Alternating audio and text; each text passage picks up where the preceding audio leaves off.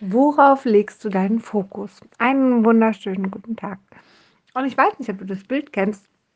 Ganz, ganz spannendes, was auch mal viral gegangen ist. Deswegen könnte es ja sein, dass du es aus dem Social Media Bereich kennst.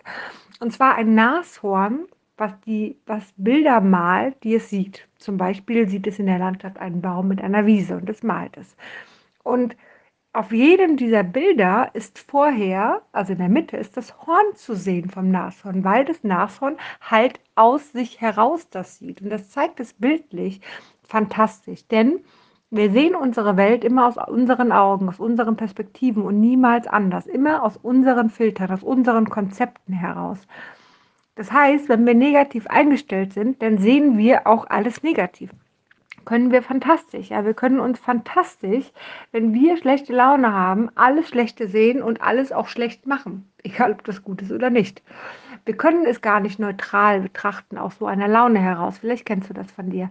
Ebenso ist es aber so, wenn du positiv drauf bist, dann kannst du alles halt auch nur positiv betrachten. Deswegen funktioniert das meistens auch nicht, wenn Menschen, die negativ drauf sind und die positiv drauf sind, miteinander wollen äh, kommunizieren. Die verstehen sich gar nicht. Die reden gefühlt wie zwei verschiedene Sprachen. Ja? Ähm, Fakt ist, wenn du das aber jetzt neutral sehen willst, dann musst du in die wertfreie, in, in, das Wertfreie hineingehen. Ja, du musst Kontakt mit deiner Intuition bekommen. Du musst Kontakt mit dir selber bekommen, mit dem, wo du alle Konzepte freilassen kannst, loslassen kannst. Ein Weg dahin unter anderem ist Meditation, ganz klar. Ein Weg dahin kann aber auch Sport sein, ja, etwas, wo du dich ein bisschen auspowerst. Ähm, es gibt verschiedene Wege, die funktionieren. Natürlich auch einfach mal, wenn du über dich selber, über deinen Körper das nicht schaffst, vielleicht mal mit einer neutralen Person sprechen. Das mache ich zum Beispiel sehr, sehr gerne, um dann nochmal zu merken, oh, bin ich jetzt in meinem Filter oder nicht. Indem ich einfach einer neutralen Person erzähle und frage, wie siehst du das denn? Ja, die damit gar nichts zu tun hat, auch emotional gar nichts damit zu tun habe, hat. Ebenso aber auch schaue ich in mich hinein, wenn ich weiß, dass ich emotional mit im Thema bin, dann weiß ich, dass ich das nicht objektiv betrachten kann. Das heißt, ich versuche es daraus gar nicht. Ja?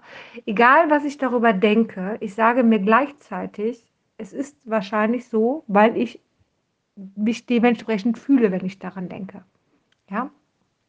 Das bedeutet, ähm, ich nehme meine Gedanken und all das, was ich da wahrnehme, nicht so ernst, weil ich weiß, es ist nur dieser Filter, durch den ich das sehe.